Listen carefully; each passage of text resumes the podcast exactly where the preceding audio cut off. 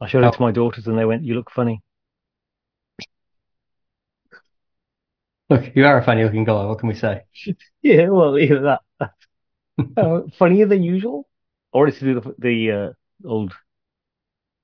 Is it Goodfellas? Uh, scene where you're what funny like a clown. Yeah, that scene Joe Pesci was what, what Yes. funny like a clown. G'day everyone. Before we start today's show, just a reminder to check out Kuoe Kyoto, a watch brand that was established in the historic Japanese city of Kyoto in 2020. I love them. They're my favorite watch. They are fashion proof. They are stylish. They are incredible watches. They look amazing from a period of high quality classic design. If you're looking to get yourself a new watch, Kuoe will have something for you. Please check them out. If you want the quality of a handmade Japanese watch at a reasonable price, they've got mechanical, automatic, or quartz movements. They've got you covered. So support us through supporting them. All watches purchased from Kuoe come with a complimentary second wristband too, which is very nice. So check them out at Kuoe en.com. That's K U O E en.com. Anyway, on with the show. Welcome to Porsche Talk Podcast. Ajmal, we're on a roll. We haven't spoken for ages, and all of a sudden, twice in a week. I know that's madness. Um, it must be must be Christmas. it's definitely getting to that time of the year. Ajmal, we have a special guest. I'm about to invite him in right now. My man, Hello, Bart. Hello. how are you? Super. Do you hear Thank me? you. We Can can you hear hear you. me This well? is live. This is what live podcasting. Yeah, this is riveting stuff. Great to see you. Oh, looking cool as ever. I was just talking to my kiddo because he was just came back from um from school. So that's why I'm a couple of minutes later. I'm gonna install myself like this. Boom, here we go. "You want me to take the? Yeah, this looks way cooler. Yeah, okay. For anyone, for the listeners, Bart is dressed impeccably in black as he always is, and uh, just putting on his uh, headphones as we speak because we have Bart. We started before you whilst we are waiting, so thank you very much for joining us again, as you have in the past a couple of times now. Yeah, it's been I think um the second time or the third time. Yeah, something like that. We're Third having- time you. I ha- think you're the first guest that we're going to have on three times. Well, that's an honor. That's an honor. I think the honor is ours. Yeah. So what's happening? Well, uh, I mean, your your you, this, your home is always really bright. I'm always quite jealous. Bright? Bright, yeah. You've always got lots of light. Oh yeah, I, that's Belgium. That's always sunny, always 30 degrees, always beautiful. Uh, yeah. Is that No, why I don't know. I, I have a lot of I have a lot of windows, so maybe that's that's why. But um, oh, well, that that's of course that's why. But uh, no, it's grayish and it's it's not raining, but it's like a little depressing, especially because I was in LA for a month. Um, Oh, yes. So um, yeah, Yeah, and where were in Vegas, so Yeah, tell us- Yeah. So Yeah. I was saying to I was, saying to Marc, uh, I went, oh, uh, Bart was down the road in Palm Springs, and I should have just hired a car and gone down there. And you know, the day that I considered it was when I drove past a place that was renting out Lamborghinis, and I thought, Oh, you know what, cool, rent a yeah. Lamborghini, and I and I went to have a look, and I thought, none of those Lamborghinis are going to make a three-hour drive. They were so awful. No, I don't. I don't. No, I don't think so. Well, the difference was I was in LA and Palm Springs for work, and you were gambling in Las Vegas, so it's a little bit different, of course. I was there for work as well. No one stays in Vegas Oh. for seven days for any other reason. Seven days, Jesus, that must be boring. No? it was hard work. It was, it was, it was, um, you start to feel it after about three days because all you're doing is you're wandering around inside. There's air conditioning, uh, everyone's smoking, and you, because it's a convention with 60,000 people, you don't go outside for days. Yeah. And you really feel it by the third day, you know, the, the dryness of the air conditioning, uh, the back of your throat for the smell of cigarettes. And if you don't gamble, you don't like strip clubs and you don't take drugs, then it's pretty boring. Yeah. And I, I should Well, say that I don't I don't do those things. Yeah. Tell us about LA, Yeah. What happened in LA? What were you in LA for? LA was LA was was great. Um, you know, I, I like to go there. Um, I wouldn't say it's my my home from home, but I, I really like to go to LA. It's always it's always interesting. It's always sunny. It's always laid back. Uh, has this interesting um, yeah Californian vibe. Um, sometimes people mistake and they say like New York is is for people who like to work and LA is is, is but I think in LA people work as well. It's just like it's a different vibe, you know. Um, so what I what I did there, I, I went for a month, um, and then back and forth to Palm Springs. Um, I I shot my my next book, which is going to be in um, which is going to be in black and white again.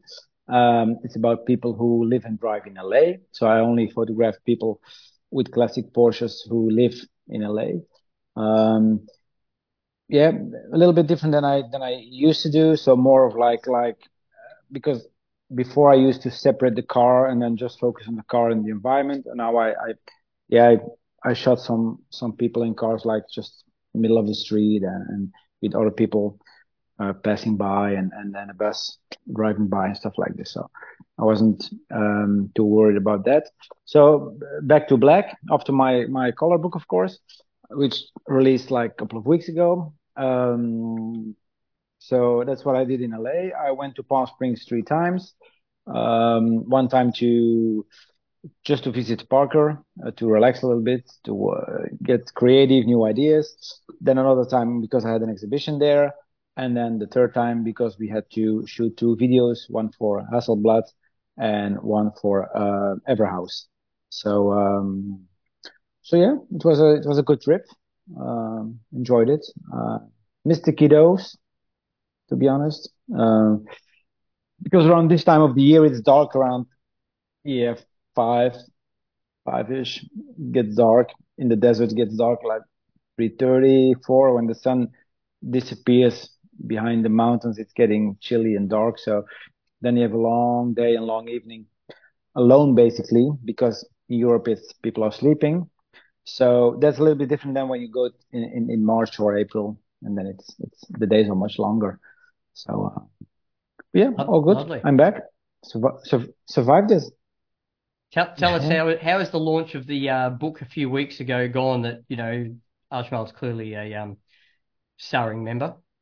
Yeah, yeah. It was was pretty good. I think I sold uh, over 50% already.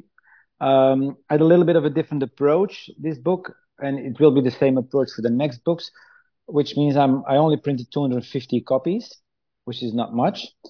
Um, I did it for two reasons. First reason is that I that normally I will sell out faster, which means I can move on to another project faster as well. And I'm not stuck at home with a lot of books that I have to ship and and stuff like this. So um, and uh, uh, the second thing why I did it was if you make uh, the the production less large, like more exclusive, then you reach a different audience. Then you reach an audience from people who really like to collect uh, fine art coffee table books, and they're willing to pay a little bit more because I'm not asking more just just because I want to ask more. I ask more because when you print only 250 books, the cost per unit is of course much course. higher than when you print 5,000 5,000 books. That that's that's easy to understand. Um, and then the paper was expensive, the cover was expensive, so everything all together, it's it's quite a bit of an ex- expensive book. Uh, it's 285 euro. It's not it's not cheap, of course, but I think you get a the book is quite thick, so it's a, a nice, interesting book. Um, only 250 copies, so so yeah, that's all good. Um, and of course, Ajmal is in the book, so that was a no-brainer for people to order. Uh, went Of crazy, course. went went crazy about it. We need flat cap driver and and a signed copy. So yeah. Fantastic. So no, no, I, I'm the- happy. Yeah, I'm Well, I was just going to say because um, I, I know when we first spoke to you and you were still doing the, you were kind of coming up to the end of the Flat Six, the original series of books that you did. Yeah. Um, and I remember you saying, I just want to get, I just want it done with now because it was, it went on, Mm. didn't it? For you as a piece of work, that must have really gone on for a while. Um, and to be able to then Yeah, say, it took, right, took me eight. now to Yeah. say, actually, the fixed period almost. Yeah, it took me eight eight years. So one book a year. Normally it should have taken seven, but we had the COVID in between, so it was a little bit difficult to travel. Um, and what you get when you do a series of seven books, you you have to dedicate yourself for seven to eight years on the same project. And I I I'm not saying it was getting boring. Absolutely not, because I enjoyed until my, my very last shoot. But the thing is, you you're stuck within this frame of doing yeah the series um, and i also feel like those people who are buying one book one two three they feel like they have to buy four five six seven as well because they want to have the series so um, so i was happy that i was done with that book as well because you, you don't want to become the guy from a flat six love affair which you which you become uh, in, in the end but Yeah. i mean i want to do something different i want to do a color book just to get out of my comfort zone uh, and now it's just one book um, called Early Color. When it's sold, I move on to something else. So now I photographed the next book in LA, which will be 250 copies as well. So very limited. Hope to sell out fast, and then I move on to something else. So um, what's on the short list is is Japan. Uh, on the short list is uh, South Africa. Um, well, one day I have to make it to Australia as well. Um, and then um, probably Kenya by the end of next year, uh, together with Tuthill, uh, to shoot the rally there, and then make make a book about that as well. That's the idea. Where we are talking about this now, and it should be should be okay. But I mean, I, I love the states, and I, I can go back like a thousand times to the states and shoot interesting books. But yeah, I think for myself and also for the audience, I think it's interesting to to have a book about Japan and then maybe a book about whatever about Norway and Sweden. Um, sometimes I think to shoot something other than than Porsche because there's a lot of different interesting brands as well. It's tricky, of course, because the Porsche scene is very uh, I'm I don't want to say tight, but they're very loyal and they want to have Porsche books. But I I would love to shoot a book about defenders as well, like all defenders. I think I think those people are interesting to shoot. Uh, they all look good in a certain way because they drive defenders and they're and one with nature or whatever. Um, it, it's different audience, um, and sometimes it overlaps as well because a lot of people I know with Yeah. classic Porsche they like the classic the classic defenders as well. So so that's an idea that I have. Um, and then yeah, I have the portrait books. Uh, as you know, I did my first portrait book like two years ago, and I'm working on the second one right now. But that's a totally different audience because I thought that all the people who bought my Flat Six Love Affair series were going to buy my portrait book as well. But that was a mistake um, because it's a different audience. Um, some people like just want to see cars and cars and cars and cars, uh, and some people are into art and they want to see portraits as well and music groups and they're so it's it's a little bit of a different audience. Absolutely. So i have to focus and and and um and concentrate myself and advertise it in a totally uh, different way than i do with the with the porsche books So with, with the, I just want to talk a bit, bit- I just want to talk a bit about more about the color one because that's obviously that's your Mhm. your current one that's out there that you know everyone's looking at at the moment, and just the move away from obviously your very distinctive black and white style to go to color, which is, I mean, I don't know what how far were you out of your comfort zone doing that because you'd have to have played around with the color, the the effect, the look for you must have done that for ages before the first one you went right that that's right that's the look I want. Well, in the end, I'm used to shoot black and white, and this this is what I love. This is my thing. Um, and when I look through a viewfinder, I try to. I'm not focusing at the colors. I'm focusing at the, the at the frame. I'm focusing at what I want to see through the viewfinder, and I try to see it in in, in black and white. Um, and that's that's comfortable for me. But now with the colors, in the beginning I freaked out because I saw different colors or a red car, but then in the back was a red wall. So mm, that's not going to work because it's red tone on tone. So I had to think and move around a little bit different, but I think it, it worked out. Um, but yeah, it was out of my comfort zone, but it, it was in the end, in the end, if you're a photographer, you're a photographer, you know, uh, it's like when you're a race driver, I see this with like, like friends that I know who drive factory race drivers for Porsche. All of a sudden they're playing around at Goodwood and they drive with an old whatever car and they still can drive very fast with whatever car because they're race drivers. And I think that's the same with a, if you're a photographer, you can shoot black and white, but then you can also shoot color. It's just a matter of um, what you prefer. Uh, and I prefer black and white, absolutely. Um, but it's a, it, I think it's a mistake that a lot of people make to think that black and white is easy because it's black and white. Uh, but I think mm. it's just the opposite. I think if you want to shoot black and white the right way, I think it's it's much more difficult than than people think. Uh, to, to yeah, if you want to because you, are you're right. not just uh, because with the color, I, I guess you're letting almost the right color come through in what you're presenting, but with black and white, you're you're almost creating an atmosphere. I guess is that would that be describing it correctly? Well, I, I try to do the same with the color as well. I try to to make or to create um, an interesting uh, um, an interesting picture, you know, regardless of the colors. Of course, you you have to to look at the colors in a, in a different way um, than you would do when you shoot uh, in black and white. So it's of course it's different. Um, also in post production, which I, I don't like too much. I like to uh, download um, my pictures when they're scanned. I send them to Germany. They, they, they develop them and they scan them in high resolution and they send me a download link. And when I have them in black and white, I just crop where I think, okay, this works for layout. Um, and then I play around a little bit, maybe with the contrast uh, or with the exposure if it's under or overexposed. But that's basically it. And it takes me a couple of minutes each picture basically with color it's it's different because uh, and i try to edit as less as as possible because if you want to if you start to tweak with the colors then it doesn't then i don't see the the light at the end of the tunnel yep. anymore because then you go with the green and the yellow and so it that freaks me out so basically i left all the pictures like they came out of the, the camera basically uh, i just played around with exposure a little bit um, and then cropped where I, I, thought it was needed, like because of course I uh, have some pictures that I cropped into square. Um, um, but um, apart from that, I yeah I kept it the way it was.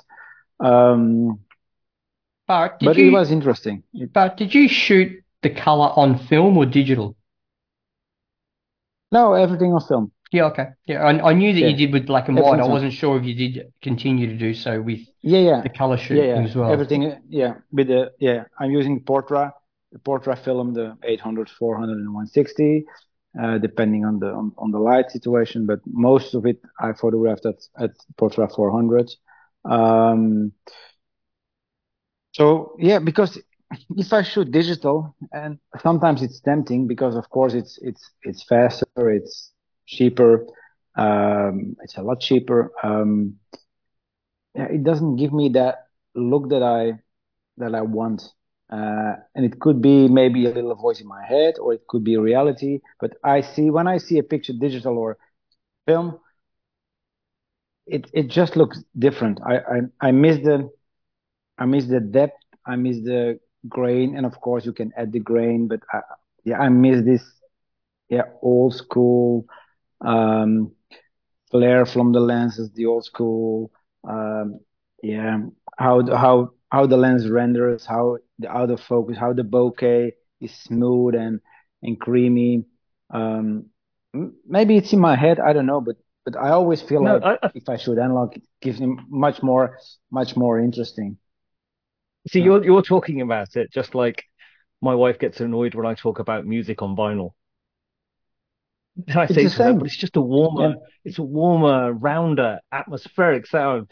And she always looks at me and says, "Do you know what? Do you know? Do you know how much of a dick you sound?" when I say that to her. But, uh, but I say to her, I'm right, and then I'll take something out and I'll play it, but I'm right. Listen. And um and it's that's the feeling that I always get when I when I think about it. Now I'm I'm just flicking through the book now, and um I wanted to start a little bit about the camera that you used because camera when I saw you using it, and obviously someone came over and asked you about it, and was you know in awe mm-hmm. of the fact that you had this camera. Um, tell us a little bit about it, and I think you know I'm gonna I'm gonna tell you that I tell the listeners a little bit of a story when we met. Um, but yeah, tell us about this okay. camera. Well, I'm I'm shooting most I most of the time I'm shooting the Hasselblad H1. Um, because yeah, because I'm not because I'm sponsored by Hasselblad, because I I just love the camera. I, am using it for years and years and years. I just find it a super interesting camera. The viewfinder is nice. It's bright. Uh, it's medium format. Um, I find it a super interesting camera. Um, and another camera I use is the Leica, the Leica R7, uh, which I took to to LA right now. So I use those two cameras, so 35 millimeter or medium format, because uh, Hasselblad doesn't have a, med- a 35 millimeter camera except for the for the X-Pan. I'm using both. Um, but Hasselblad is super interesting. It's heavy, it's bulky. But on the other side, it's it's and it's funny because you mentioned it. When people see Hasselblad, they always think, "Oh my God!" Like they see something which is just came from the moon, and basically they went through the moon uh, with the Hasselblad years ago. But yeah. um, it's an interesting camera, and I, I, I always love to shoot with it, and I I changed changed sometimes to the the 203 or the 5 500 series, which is square. It's called six by six um, which is an interesting camera as well. But for me, the H1 is 645 um, dimensions. Um, yeah, it's super interesting. And, and I, how, I, love the camera. How how how much is one of those worth? Just ballpark figure. How much would one of those cost if someone bought one? Well, I don't know the H1 anymore. The H1 is is uh, you can pick it up for for two or three thousand, I think. But I had the H6 now with me in, in the UK, and that's that's a hybrid camera, which means it's um it has an analog back and a digital back, so you can flip. Uh, you can put the back off and, and put on the digital back and then shoot just 100 megapixel uh, digital images if you want as a backup or whatever.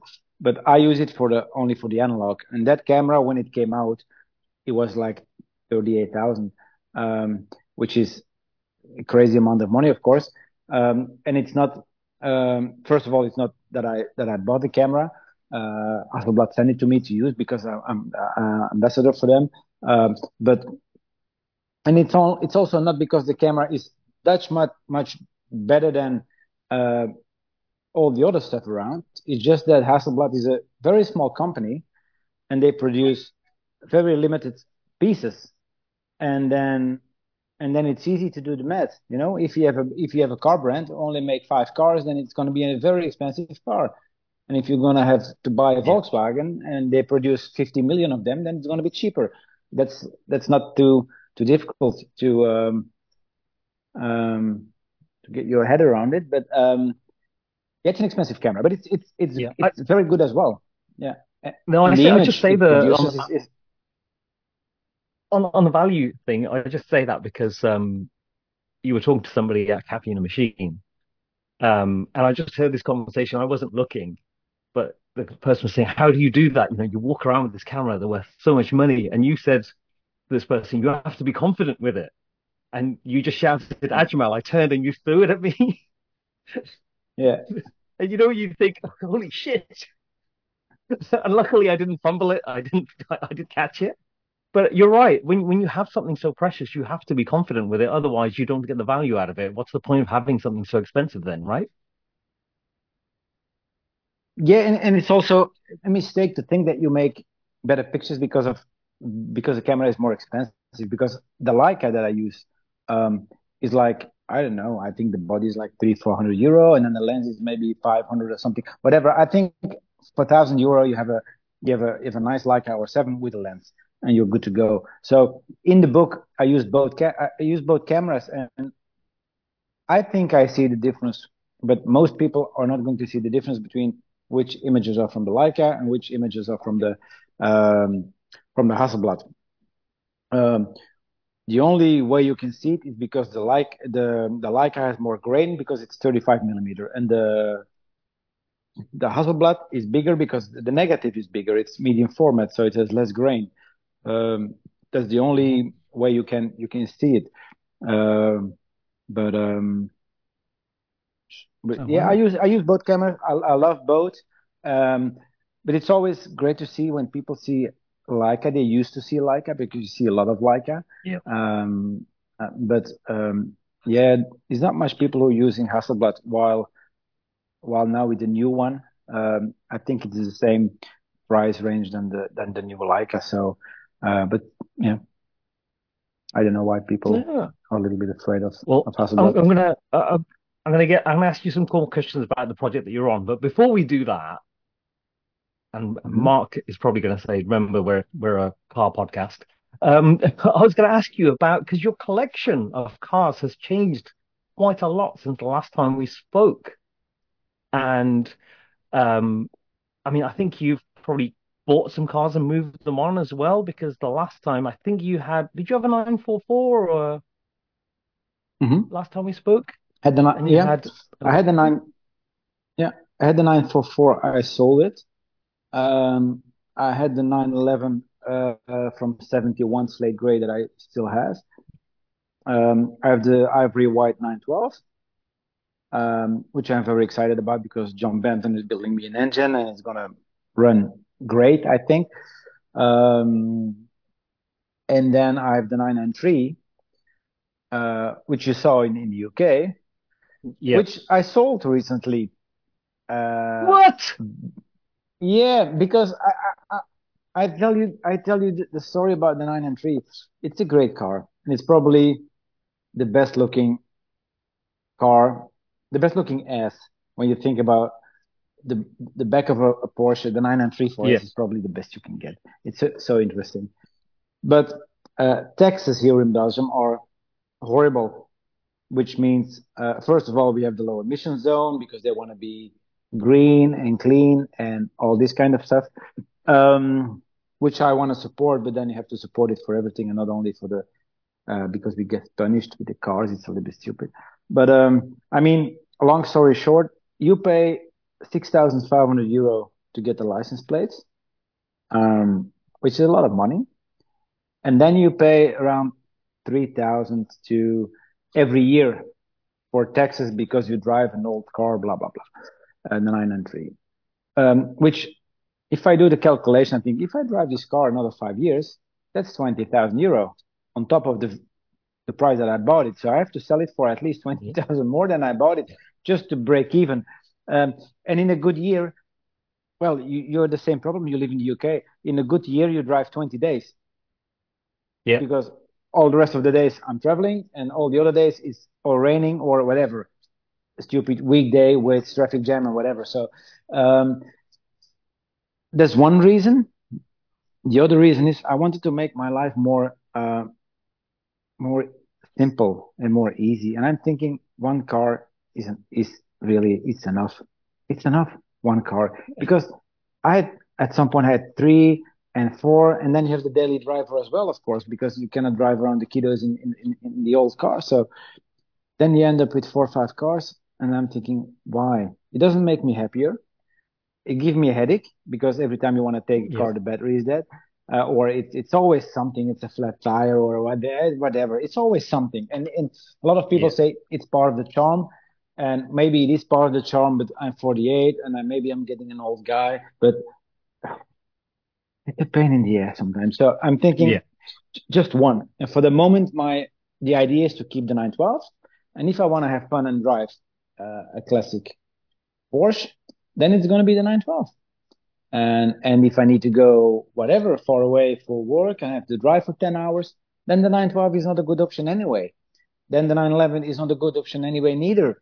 And then the 993, yeah, could be a good option, but still, if you have to do 10 hour drive, which means it's going to be three hour traffic jam at least, then you can sit in whatever yep. car, then it's bore it's boring and then mm. and then when it's traffic jam and boring anyway then I prefer to sit in a comfort, comfortable car yeah. with air conditioning and radio and phone and you know, whatever. But that's my point of view. If I would live tomorrow in LA, um, yeah, then I would, probably would be driving um, a classic car every day of the week, just because of the weather. And there's also a lot of traffic jam. But I mean, um, yeah, you can drive it just more. Um, yep. And that, no, that, I agree. That's because, my yeah. Yeah. Yeah. Because I get that, you know, with yeah. the, the hassle, the hassle of having when you have multiple cars and you know my my 996 is my daily and when I when I think hang on I barely drive that because mostly I work from home if I have to go into London it's trains um, I might do a long journey where I go I might go and see family and it's you know 2 hours each way and I'll I'll do that every now and again but you know since covid my day-to-day mileage has fallen off a cliff you know there's there's barely anything and then when you throw in let's say you have two classics then you go, well, actually, I have to make special provision to go and drive it in a short compressed period of time. And when you try and do that, and like you say, there's a flat tire or there's the battery, and then you've got, I can't bother. Um, so for me, the, the the joy in owning it is driving it. And if I'm fettling it all the time, I, that doesn't give me joy. No. Marc's no. probably going to say it's all part of the charm.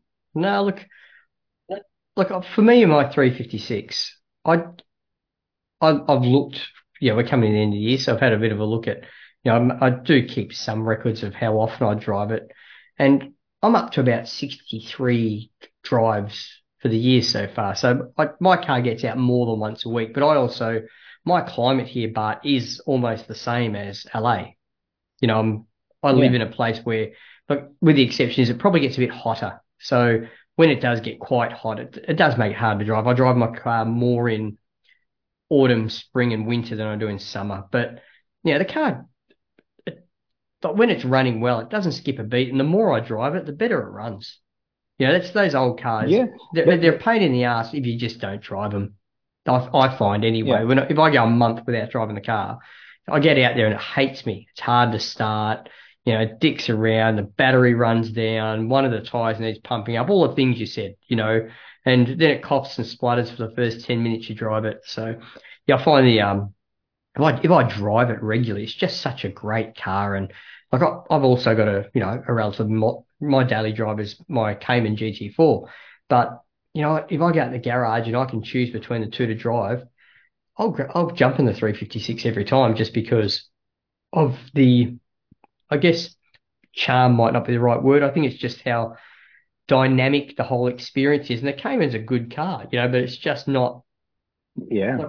The steer, I love a big steering wheel. I love how light it is. I love how everything's so small and pretty and petite. I just love all that stuff. And I get why you think the 912 is the right car because, you know, I've only, I've driven a 912 a couple of times and the balance of that 912 to drive, I think is actually nicer than the same year yeah. 911. That's, that's what I think anyway. Yeah. Yeah. Mm. Yeah. Yeah. But also it depends on your uh, family situation, I think, because I have two kids and they're 10 and 14. So you need a different car as a daily driver. And it's a story. If I would be, because you have to bring them to football and then the neighbors want to join because we, we have yeah, a carpool yeah. system. So yeah. you're always with mm. three, four kiddos in the car. So Porsche doesn't work. No. End of the story. So you can, you can try as much as you want. It doesn't work. So you need a different car. If I would be a single man without kiddos, then I would be driving the 912 in the summer, and then the rest of the year I would be driving whatever 997 or 991 or something like this, and then you're good to go. Because yeah, maybe you have to pick up a chair once in a while, but you can you can let the let it de- deliver as well. So that's okay. But I mean, if you have a family, it's not going to work. You always mm. need. You're 100 percent right. You're 100 percent right. Yeah, I tried. It, I tried um, it for six um, months. I tried it for six months where the 996 was and our only got, family and, car. And then you got, and then you got divorced. uh, well, well uh, no, to pre- prevent divorce, we then went and bought an everything hatchback. But it was okay. more. My my wife hated driving my 996. She just said, "I hate driving it the way it drives. I hate the way that other drivers treat you on the road when you're driving it." Um, and and also my children are getting to that age where at the time I think they were seven and three, and I would have to sit with a seven year old behind me and obviously she's got legs. So it would suddenly you go, hang on, I'm sat on top of the steering wheel and there's a, only a seven year old sat behind me. Um, and it, yeah. and it stopped working from that point of view when the four of us were going anywhere. But when it was just my two children and me, it was perfect. But then you're right, you get stuck in traffic. the clutch is heavy, the gears are sticky, the you know you're always in danger of overheating. There's always something happening, and you just think, oh, do you know what? I just want it to be a little bit simpler. I want it to be a little bit easier, and I want to be in a car that I really don't care about.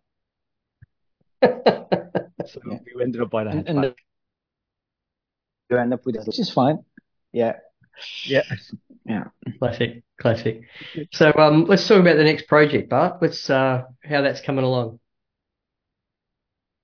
Well, uh, I photographed a book in LA. The people who live and drive in LA. All the photography um, finished.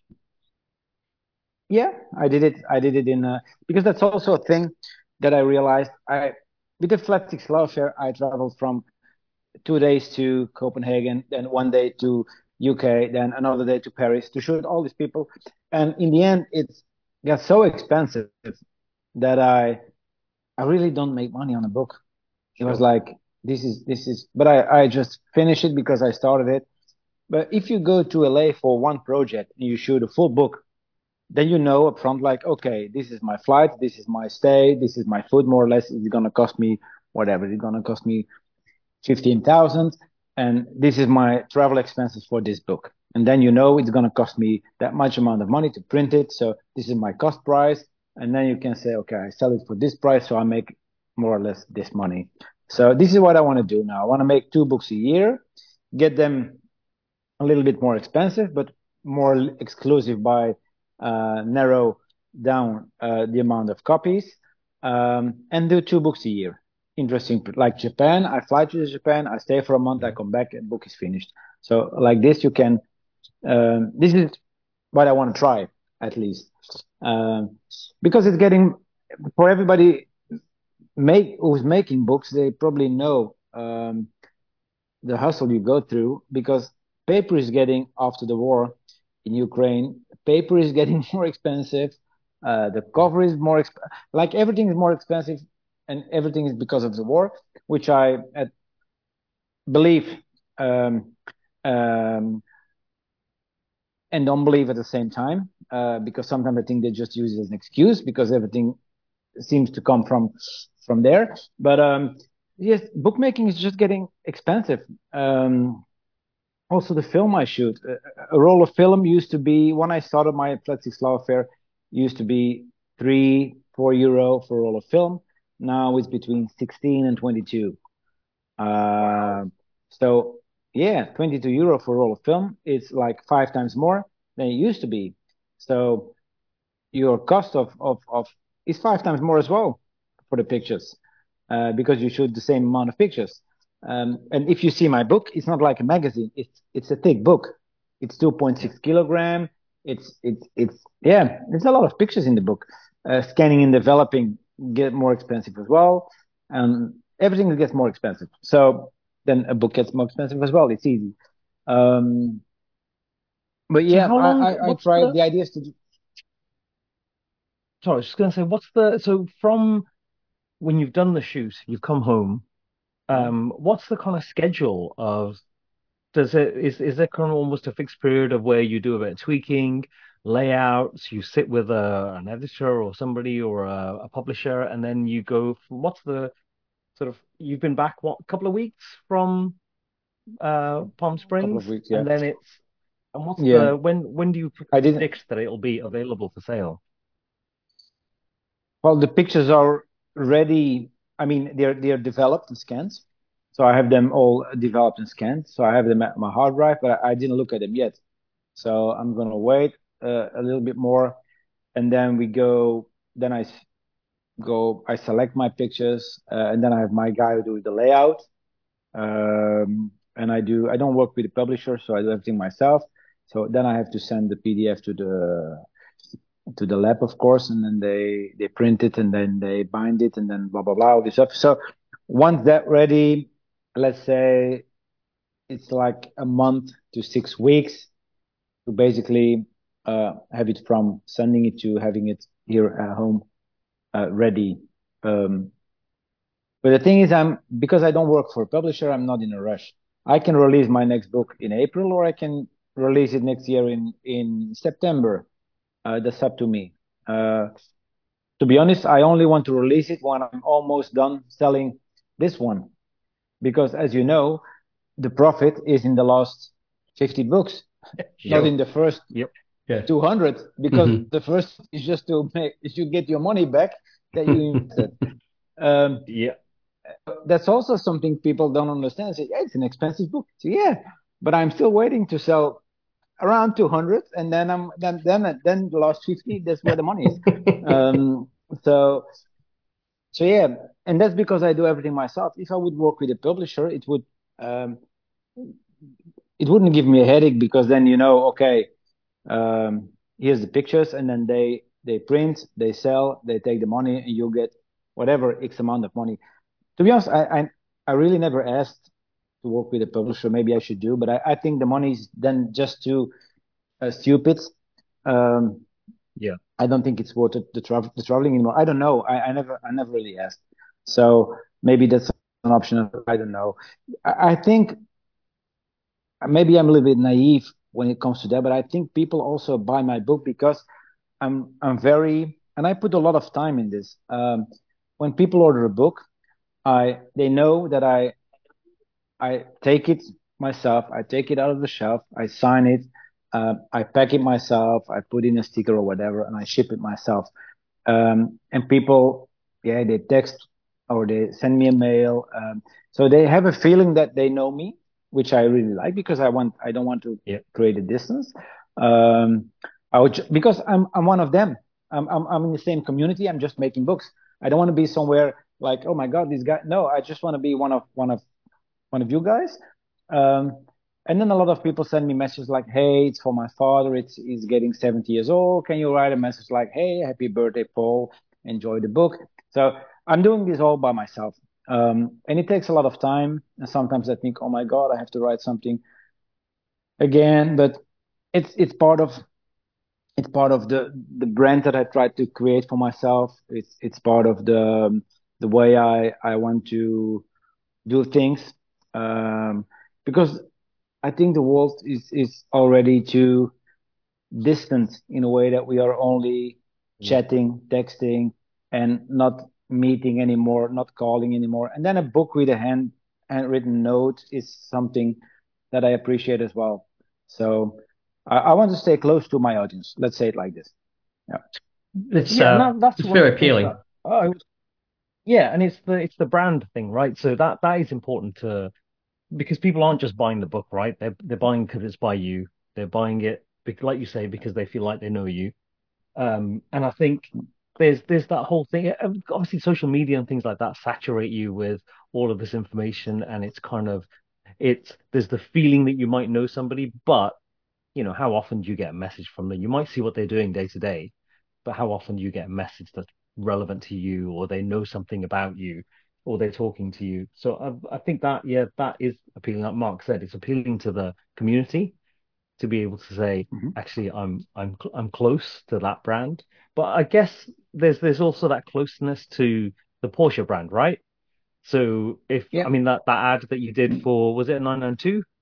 Uh, that yeah. and it's almost like being an ambassador for that brand as well, as well as having the photography brand, um, which is really important. And there's a theme running through your all of your work. But there's also a whole load of stuff that's sort of slightly outside, you know, the portrait stuff.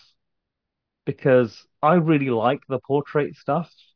But I mean, even on Instagram, every now and again you'll pop something up saying it's from your, but I don't see a lot of it. Uh, whereas that's more of a, that's more just art on its own. Um, whereas there's a, I feel like there's a bigger story behind all of the car related stuff but that could be a standalone just piece of uh, each one of those could be a, a picture on a wall, right? That's how I see them. I could, well, I could what, each one of those that, on the wall. Yeah, that's what I that's what I hope for. But yeah, the, the, the thing is, and this is the thing with social media, you have to you have to play the game um, of social media, and it's sometimes it's it's it's annoying as well. Uh, I have to be honest. Sometimes uh, I wish I could live without social media. But reality is that I selling books to someone in Australia would never, never, ever know who I am if I wouldn't have like Instagram and put uh, a lot of time in Instagram. So, and now lately, of course, I post more color pictures from the book because I have to sell the color book, of course. Um, but I, I, feel, yeah, it's like you said, when I post a portrait, I've, there's less likes, there's less comments, there's less interaction because it's a portrait. Although I think it looked great and it's super interesting. If I post a car, then you get more response and blah, blah, blah. Because, yeah, of course, my audience is maybe 80% uh, there for, to see cars.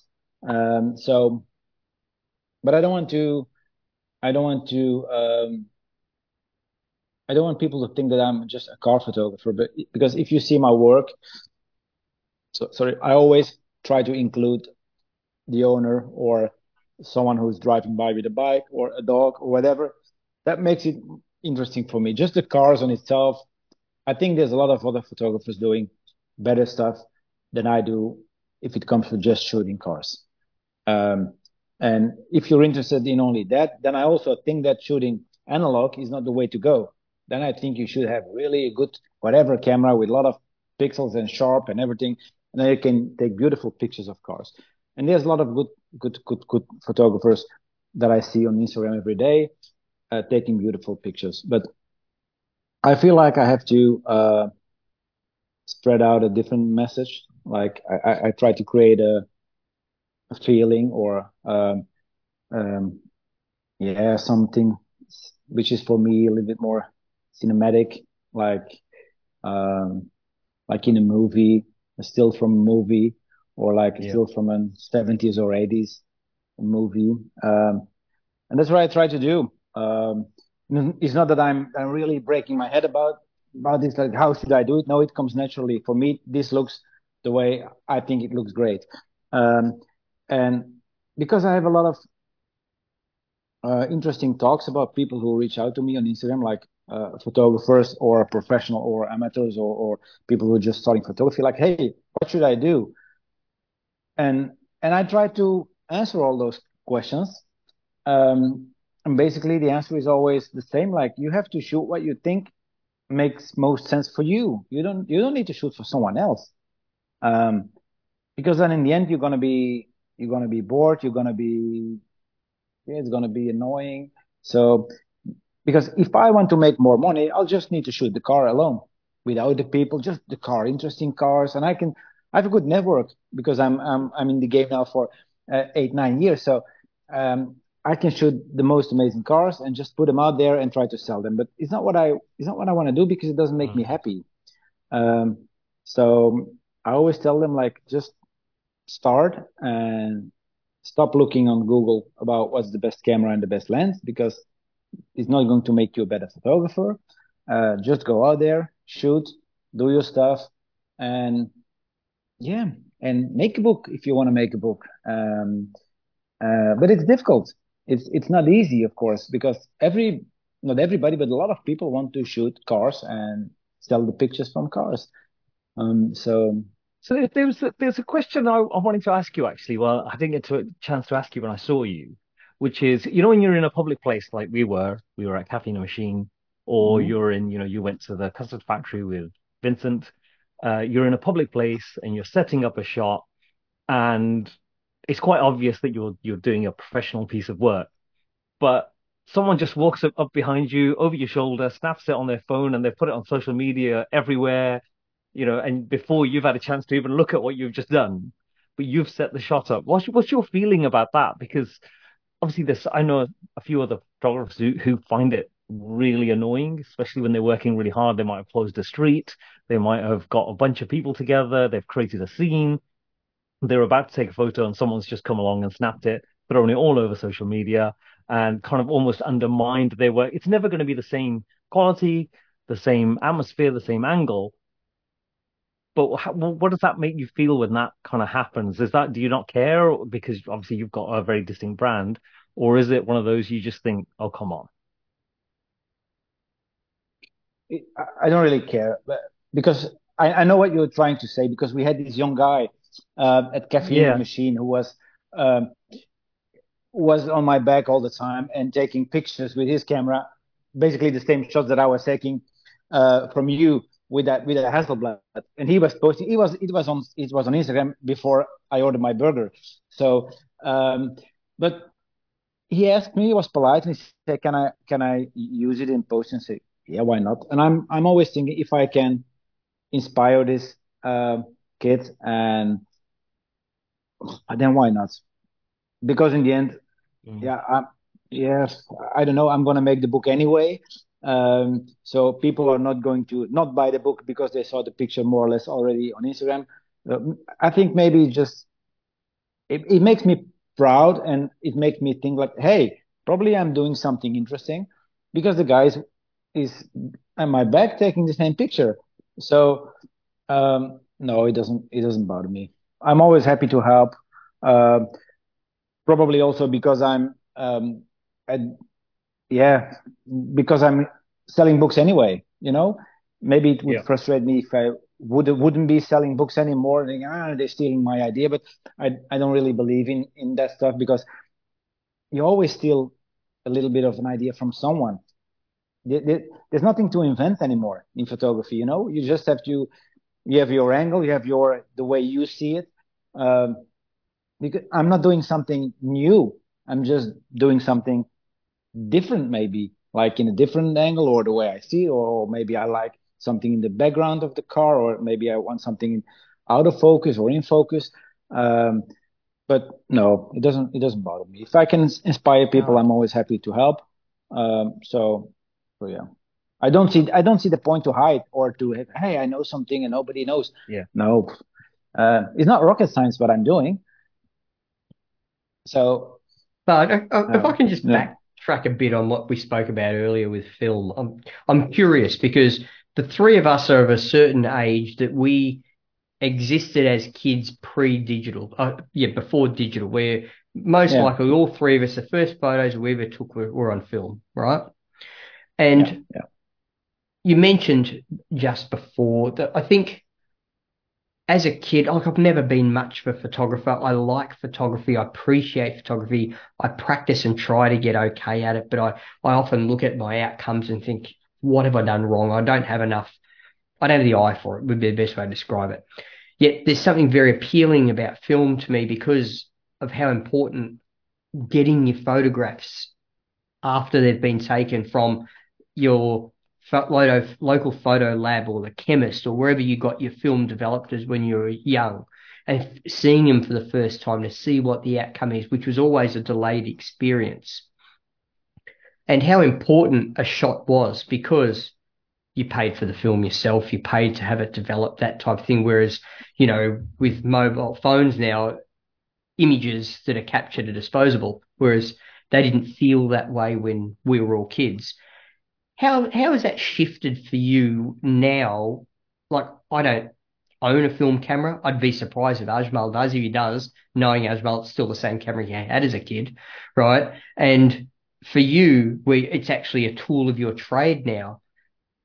Do you put more value on how well your shot is set up, or do you just go bang and shoot twenty no matter what?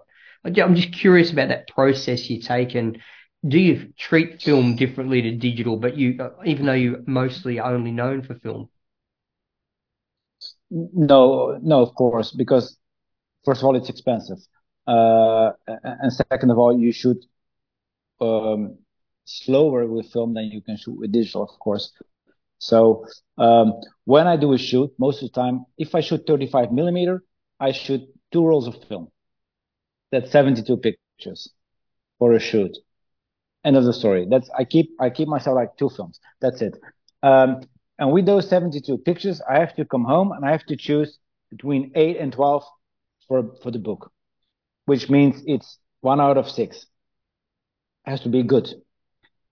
Um, when I shoot digital, sometimes I, I, of course sometimes I shoot digital, and I think I I also shoot 72 pictures. Then I come home, and then all of a sudden it's like 500 or 600 pictures. How, how, did this happen? Because I was thinking I only had like 70 pictures as well, but you know, like clack, clack, clack, and and then something in between. and, and, and I, and then I come home and think, oh my God, 700 pictures. This is so boring to go through all of them. Uh, and then you have to make a decision between this angle and this angle and then this angle, which is basically all the same, but it's just a little bit different. And that doesn't make me happy. So that's, that's one of the reasons I shoot analog because it, it's a cliche, but it, it, it slows me down. I think more about a composition, although it goes naturally. I, I don't really see something and I'm thinking, mm, is this right? No, I, it just feels like, okay, this is bam. And then, um, yeah, I, I was listening to a podcast this week about something totally different. It was a musician from Belgium and he told, and he was telling like, hey, it basically is not about what you sing or how you play your guitar or your piano or whatever. It's just like the way you play it. You give your personal touch to it, and and that's why people like it or don't like it. Uh, they they're not going to judge you because it's so perfect, perfect, perfect. And I think it's the same with photography. If you see books from photographers from the 60s and the 70s and the 80s, it's not perfect. It's just like, but it's it's good, or I like it. Uh, but I mean, if you listen to the Rolling Stones, and if you're gonna talk about Mick Jagger as as a as a singer, yeah, it's not it's not Frank Sinatra, you know. I mean, it's a great band, and I love the Rolling Stones, but it's just the way they play and the feeling they give you, and and the emotion they bring, and the way they play live, which makes it a great band. But of course, they're great musicians, absolutely. But Mick Jagger isn't isn't the best singer.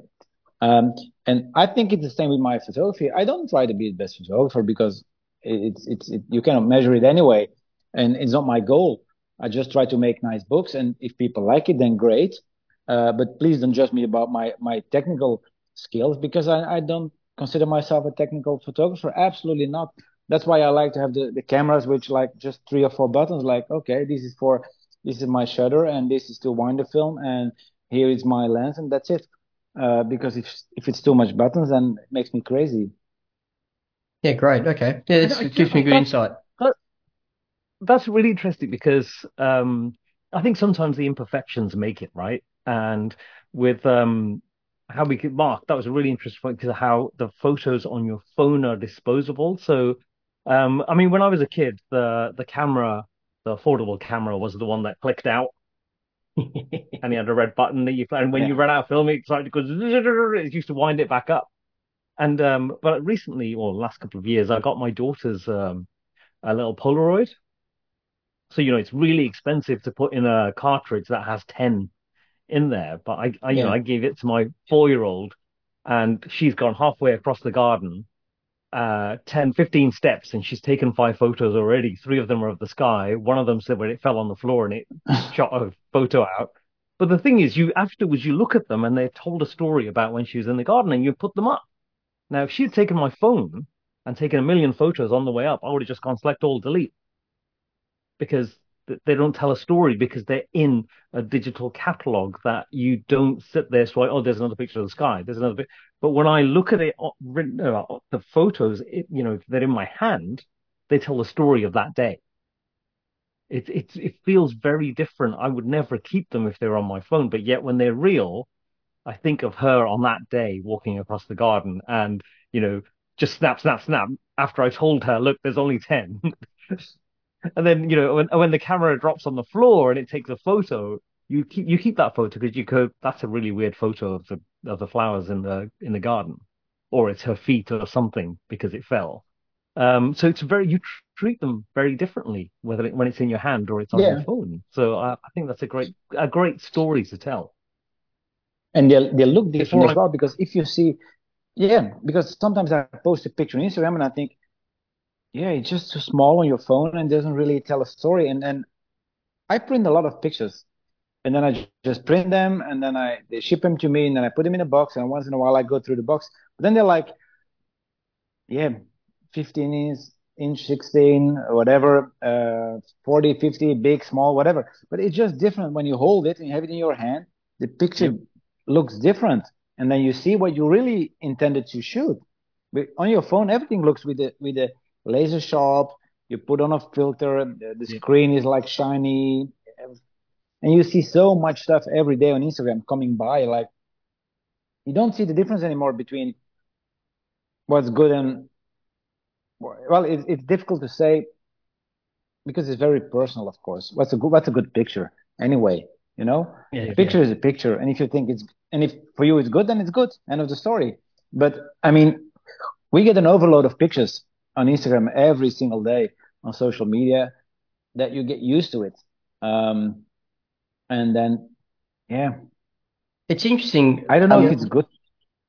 When I, I don't know if actually ever mentioned this to Ajmal, but I at university I did I did a degree in photogrammetry, and back then we uh, which was air photography of the land, you know, of the earth, and we used back then all the survey companies had um, big aircraft mounted Hasselblad cameras that used nine inch large format film. Okay, so and even still today, if I'm at a antique store and I see nine inch diapositives that someone's kept from a project they did or something, I'm on, oh, you know what I mean? It's so exciting for me to still grab these things and look at them and hold them up to, you know, ad- look at the imperfections like the lens distortion and, you know, having to deal with those um, calculations to try and work out the lay of the land as we had to back then through stereoscopes and things like this to actually create maps is essentially what we, we did it for back then. But today, when I see the digital air photography shots where there's auto correction on all the lens distortion and these types of things, there's just no emotion to it anymore. Now I know it's better, I know it's more accurate and that type of thing, but you know, that thing you talked about earlier about the imperfections, Ajmal, that's really, for me, that's what still gets me excited about seeing these old yep. large format diaps, you know, that I occasionally trip over somewhere where someone had their farm photographed in 1972 or something like that, you know. And yeah, so for me, that seeing that everything wrong with it, because today every image we see is so right, you know, I think is the character yeah. of that whole experience.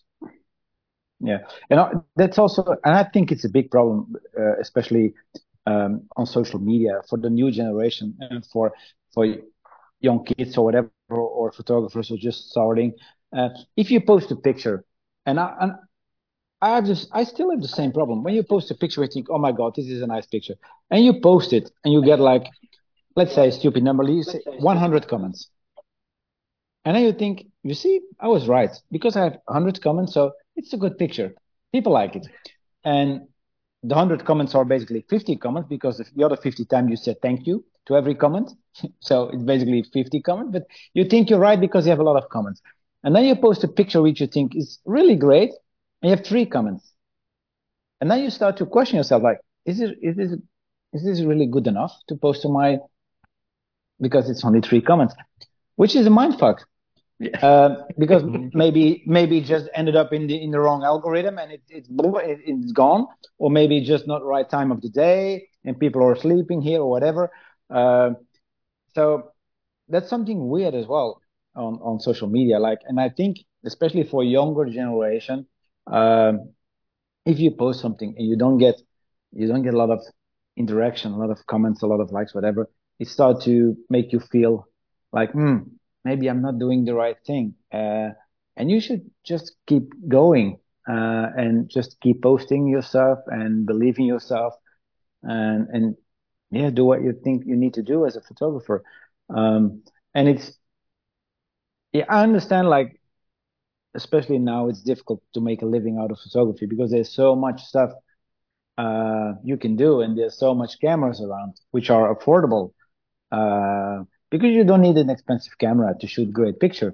It it well, it was never like that, but people think it is. But um, but I mean, 20, 30, 40 years ago, uh, photography was was was was a um, was a craft because you need to know how to load the film, you develop the film, you have to maybe you have to do it at home. Uh, so it took a little bit of of time and effort to get used to it. Now you just buy a camera, you put it on on automatic, and the picture will be great. Um, I mean, in terms of, of, of sharpness and everything you want, it will be, will be perfect. Uh, what you shoot is something different. And that's what a lot of, um, starting or amateur photographers make make the mistake is they buy a camera and then they don't leave the garden, and then you end up with pictures from flowers in the garden or the dog or the kiddo, and then it's never it's like I was like uh, yeah, of course because it's in your garden. And if you travel, and this is the thing, you have to go out of your comfort zone. If you travel, I'm from Europe. If you go to LA for the first time, everything looks great because you're not used to seeing those kind of stuff. You take pictures of, oh, oh, my God, this looks great. Uh, so you have to move and shoot different stuff. Um, so that's also something I try to tell them, like you have to travel and and do stuff you don't see at home. Because I never shoot in Antwerp, the place where I live. And if I go out and I walk through the city, and, and that's an interesting thing, you should go out in your own city and try to make a good picture, which is very difficult because you're used to seeing this stuff every day. Um, you don't see the beauty anymore. Um, so, um, so yeah, it's, it's, it's an interesting, it's Great an interesting advice. thing. Great advice. Yeah. So, Yeah. so I always think about, you know, how social media and things like that make all of these things really accessible and you can, but also it's, you're more likely to just talk, you know, scan through everything rather than stop and look at everything properly. So you scan through it Yeah. and the availability of things like music on Spotify or whatever it might be, Apple, iTunes, um, because it's, so say, for example, back in the day, you bought vinyl, right? Or you bought a cassette tape and you listened to it all the way through. You didn't, you couldn't just go, I'm going to create a playlist of all of these favorite songs in there. And then what happened was, as you listened to the vinyl or tape, the more you listened to it, different songs became different favorites at different times.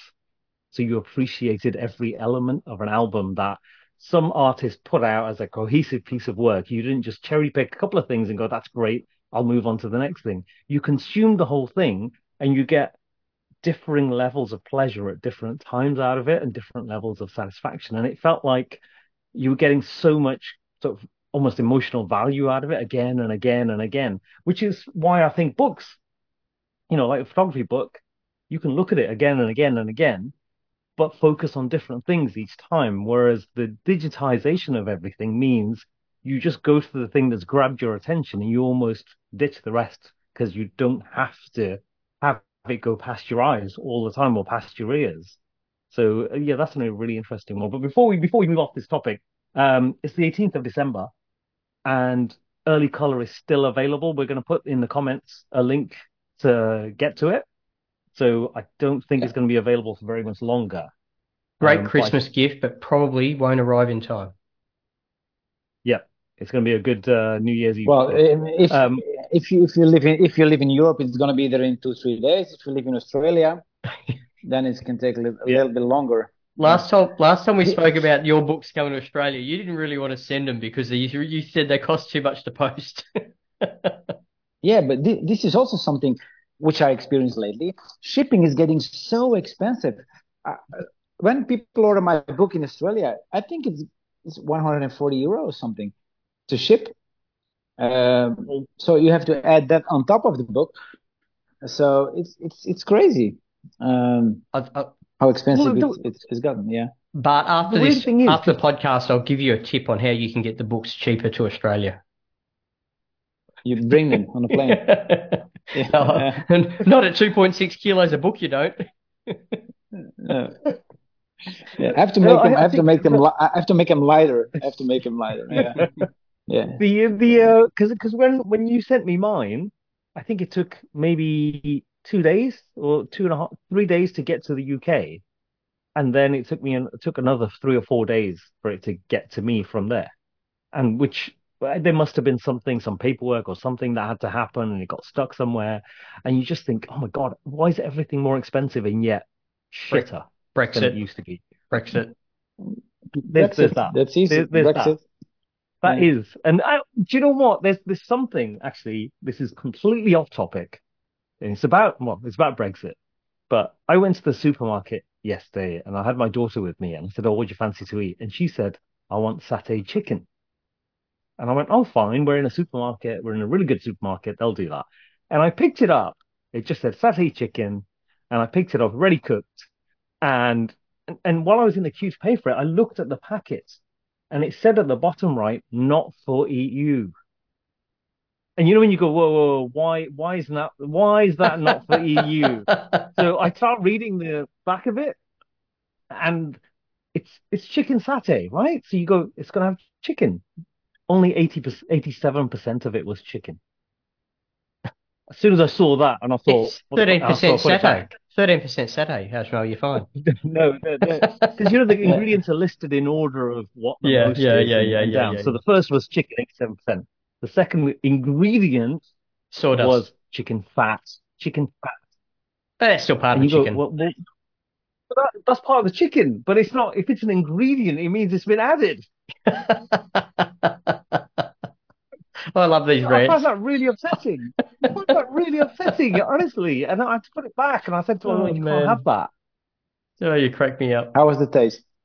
How was the taste? Uh, well, I we didn't, I didn't buy it, so I didn't want I didn't want to try it. Oh yeah, you Uh, taught them a but it was- lesson. Oh, Yeah, I didn't buy it. No, not gonna, not gonna buy that nonsense. And you know when you go, oh, things are gonna improve because we'll have this, that autonomy, and you go, oh, right, now you've got the ability to just make things shitter. And before, where there were rules that you weren't allowed to, um, you know, it's it, it was really upsetting. Anyway, I was gonna move on to back to the topic of cars because and and Porsches because I- I'm constantly bombarded on social media, and whatever it might be, about affordable classics. And the one that's always included in the list is a 944. Bart's had one. I've never driven one. Marc, have you driven one? Yeah, I did a video on a uh, Turbo S, a 944 Turbo S, which is a really unique car. They'd made very few of them. Okay, so I've got a question for both of you then. As a affordable classic, would you say that you, if, when you're driving it, both of you have experienced lots of 911s and different Porsche Porsche cars models. While you're driving one of those, do you know you're in a Porsche, or is it, or is it just a car from the 80s and 70s?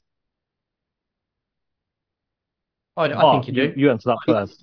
Uh, no, 'cause- Bart, you answer it first because Marc's going to give me a, a reviewer's version. okay. No, I, I always had a. When you get in a 944, it feel like you, you really get in a Porsche. It has the because it has the same steering wheel has uh, a 3.2 from the, the same time, uh, the same year. So yeah, it feels it feels it feels really much like a Porsche, and it drives really well and good as well. It's really well balanced car. It's a nice car. It looks really, it looks great. Um, but people have this stupid idea that it's not a 911. No, of course it's not. It's a 944. So it's not a 911. But it's a great car, and it's it's a really good car for the money because you can pick one up for 20 or 25. I mean, everything between 20 and 25, you can pick up whatever 944 you want, I think, more or less. Um, so you, and that's where I think a 9, 964 or even a 3.2 or 993 is getting so expensive. If you look around now, you end up yeah, 70, 80, 90, 100,000 euro. It's a lot of money. It's a lot of money to, to say, to tell your wife, like, hey, I want, want to have a car for like maybe 10 days a year to go to the beach, but it's going to be 100,000. It's a lot of money. So, and a 944, even a 924, it's a funny car. 914, I love them. Um, it's the same. Um, well, people going to say no, but I mean, if you want, it's the same amount of fun. It's just how you how you want to experience fun. If, if it's if if speed and and is a thing you want to go for, then yeah, then you have to buy GT3 or whatever. But I mean, if if you, I had a friend in the states and he had his little sticker on his window and he say, "Speed is just a number, fast is a feeling," and it's. I, I think he's right. You can have a lot of fun in a 912 going, Yep. 70 or whatever, 50 miles an hour, and you have a lot of fun. Um, GT3 is only fun when you go like 200 miles an hour. Uh, and where you drive? Uh, so it, it's what you want. But I, I, think to answer your long story short, um, I think a 944 is a great car. There's a lot of car for the for the money, and I, I like him. Yeah, and you're different you... than everybody else. Yeah. Yes. I, uh, to, to to follow on with Bart, this won't be a review, okay, Ajmal, just for the reference, okay. now that look, when you get in any car, the first thing you notice your touch points, right? And to, exactly what Bart said, the steering wheel in your hand is 100% Porsche. You know it; it's written there right in front of you, and it feels like a G body steering wheel. The gear shifter feels like a 964 gear shifter in your hand. The gear shift mechanism is actually very nice. The the shifting, um, you know, is nice short throw, all that sort of thing. The pedals are in the same spot. The seats you get into the same seats that you get in a 911. You know, so there's a lot of things here that you wouldn't know any different. I would say the dash line, you know, the height of the dash when you sit in the car, and this I'm a short guy, so it's probably more noticeable, is is higher than what a 911 is. So the actual high, overall height of the, I guess, the where the bonnet hits the A pillar feels a lot higher than a 911. So that's noticeable when you get in it. But it's also noticeable when you go around a corner because as much as every Porsche purist would hate to ever hear it, probably a better handling car than 911 of the same era. You know, it is, you know, straight stock for stock. These cars go around corners unbelievably well. And I still think they're incredibly undervalued as a driving experience for the money because they are good driving cars. You know, but they're not 911s. And this has come from someone that's owned a 914. So I'm, I love the kooky shit. Right. And so, but, you know, I think also with the popularity over the last 20 years plus years of the Boxster and the Cayman, I actually think 944s are about to really come into their own. But people can are saying they're hmm. already kicked a bit, but I think with the global acceptance of a Porsche that isn't a 911 growing as much as it has over the last 20 years, I think 944s and like Bart said, 924s especially are going to really come into their own into the marketplace, uh, particularly as the market's softening on those cars that people have paid a lot of money for in the last three or four years when they're at home and got nothing else to do besides go on to collecting cars and other websites to pay too much money for a car. No, I, I agree. And they, they look good. I agree. They look they look great as well. Oh yeah, they're definitely a car of an era. You know, yeah. they, they just look fantastic in, in their own way. Yeah, yeah. No, because I, th- I think the um, but you're right because for me it's usable performance and it's the you know because because my 996 for example I think that's it I, I wouldn't go any more powerful because then you're just not you can't you're not revving it out you're not ever kind of touching the because it's only fun when you're kind of pushing a car to its limit.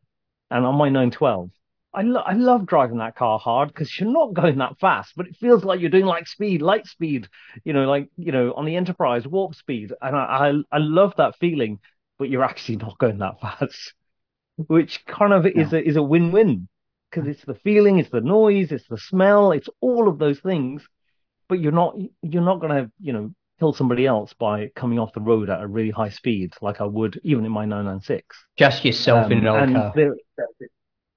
Well, they, well, yeah, apart from apart from myself, um, and and and they are, I think, in in performance and handling terms, they're probably just a little bit more forgiving, because if I'm going around a bend, you know, in my 996 and I'm I'm flat out, if I lost the back end, that's it, forget it. It's going backwards through a hedge or into a tree uh, I'm not going to get that back. Um, whereas it, you're not going that fast, um, and you know you're probably revving higher, you're more under control, um, and like I said, it's it's it is that feeling. So for me, that's what it is. So I, I don't, you know, people are always saying with Marc, we discussed, you know, why didn't I just go and get a 991 if I sold my 912 on my 996? I'd be able to, you know, for that money, I'd be able to get one. But I think I'd just be bored because, because you know, you go to the dealership and you drive something, and they they'll just say, yeah, but it drives just like a Golf, a brand new Golf. And go and buy a Golf.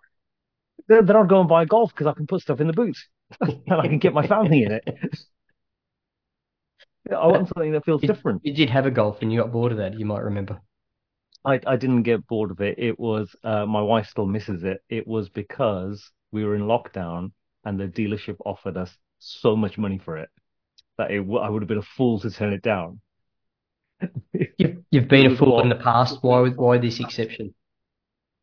Oh well, I know, I know, but that that one wasn't my money. Yeah, okay, so, fair enough. Yeah, understand. So that was yeah, that was different. So Whereas, um, uh, so go on. Yeah, but you're gonna you're talking about maybe only having the 912 in the garage, and you got that lovely slate grey 911, which I have reached out to you about in the past. tell me, um, just keep hold of it till about September, October, because I'll be in Europe then. I might have to come and visit and have a closer look. Okay.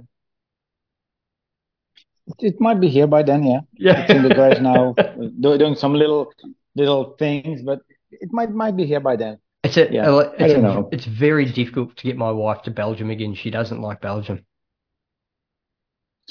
No. Well, if you live in Australia, I can, and it's also it's it's a long it's a long trip. Yeah, but no, we'll be in Europe anyway. And like, we spend, we, sp- you Oh, know, yeah. like we're going to Italy and Greece and Croatia, I think, when we're there. So I might have to do, you know, a day trip or something when we're in the north of Italy. Yeah, should go. Yeah, Come, yeah, fly yeah. in and out. Yeah, I've, been, I've driven back and forth You're to gonna- Brussels a number of times from Italy, so I'm I'm good. so, so I, Easy. I feel like what's going to happen is you're going to fly into Europe, into northern Italy. You're going to hop over the border to see Bart, buy his car, and then drive to Greece Croatia. To Greece, to Greece. Greece, via Croatia. Yeah, yeah, That's- yeah. Yeah, Yes, And then yes, go that, to that's a good idea. Sounds like a good holiday, huh? Yeah, do it. Yeah. I don't think there's any AC though. in that. hey, that yeah, that time of year, the no air No. conditioning could be a problem. Yeah, in Greece, yes. In Greece, yes. Yeah. And I'm, I'm not sure. Oh no, we'll have to get a different ferry to get to Mykonos and Santorini. You know, to get so I've got the car. You know. Yeah. Yeah. Yeah. But it's, it's it's beautiful. You have to do all the small islands. It's beautiful. Yeah, we, that's Yeah. the plan. That's the plan.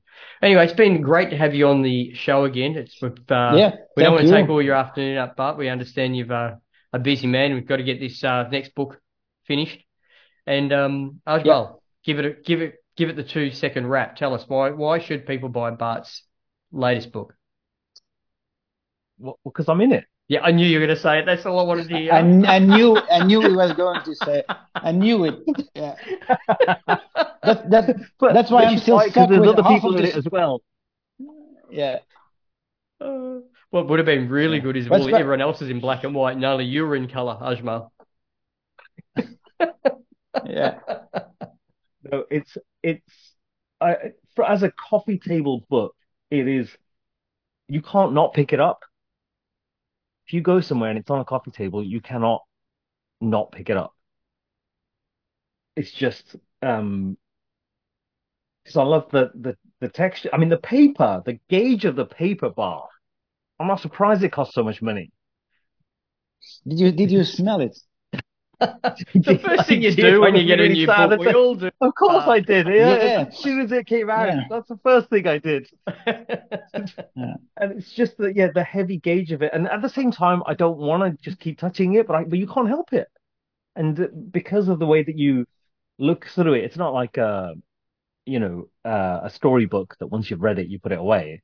It's you keep looking at it, and you and there's different. Like I said about the music, like I said about um, the way we consume real photos.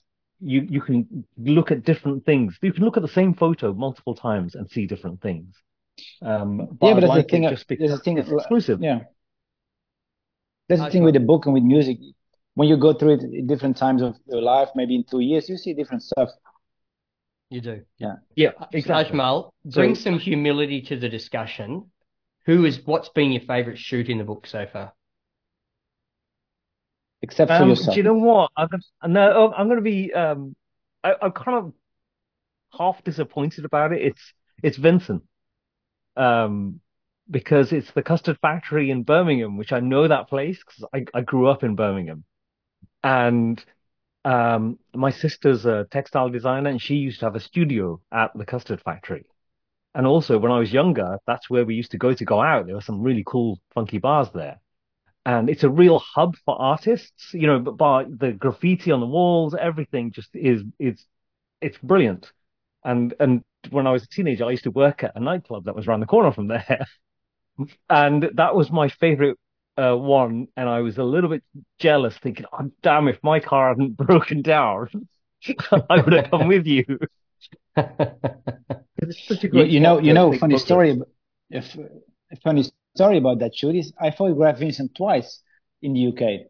First, I, I photographed him down the road from Caffeine and Machine, and I, I still the pictures look great because I have them here, but I didn't use them in my book because we went to Birmingham the next day, and I told him like Vincent, I'm gonna take my camera. You never know. Um, and then we were in Birmingham, and it looked so like wow, different in the car. So we did another shoot, and I didn't use the pictures from the first shoot, so I only used the one from from Birmingham, which I think turned out really great.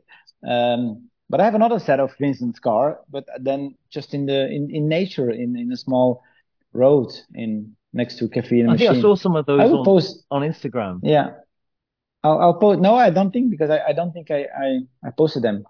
Maybe I'll maybe I'll do a set of them one of these days and say the ones who didn't make it. Yeah, because because I know I know we went to I mean you know when we went to that farm that we tried to I asked permission to go and photograph at that farm Oh And- yeah, yeah, yeah. because yeah, there was yeah. no one in. Yeah, there's a great building around the back, and, and then I thought I think we're gonna get we're gonna get shot if we just drive in. It's a great place though. yeah, yeah, Would have been a really good location. Yeah, one. Okay, then. Well, thank you very much, guys. It has been All right. again an honor. Great to have you on for the third time, Bart. We uh, love catching up with you. Love hearing your uh, perspective on the stuff that we see, and you see it through your eyes. It just makes it uh, it gives it more uh, depth of color and I don't know, elaborate to me. You know, when you talk about it, it just makes me think of things differently. It inspires me to go out and get a film camera when I talk to you. So I'm going to do it. I'm going to go and get one. Yeah. take some rubbish photos. Okay, guys. And we're gonna and we're gonna get you back on when you have the new book. yeah, we'd love to. Sounds great. Okay, thank you very much, everyone. Thanks for listening. Please guys. follow the links below to uh, Bart's book. Follow Bart on Instagram, Ajmal's Flat Cap Driver. I'm Marc and Cars. Thank you, everyone.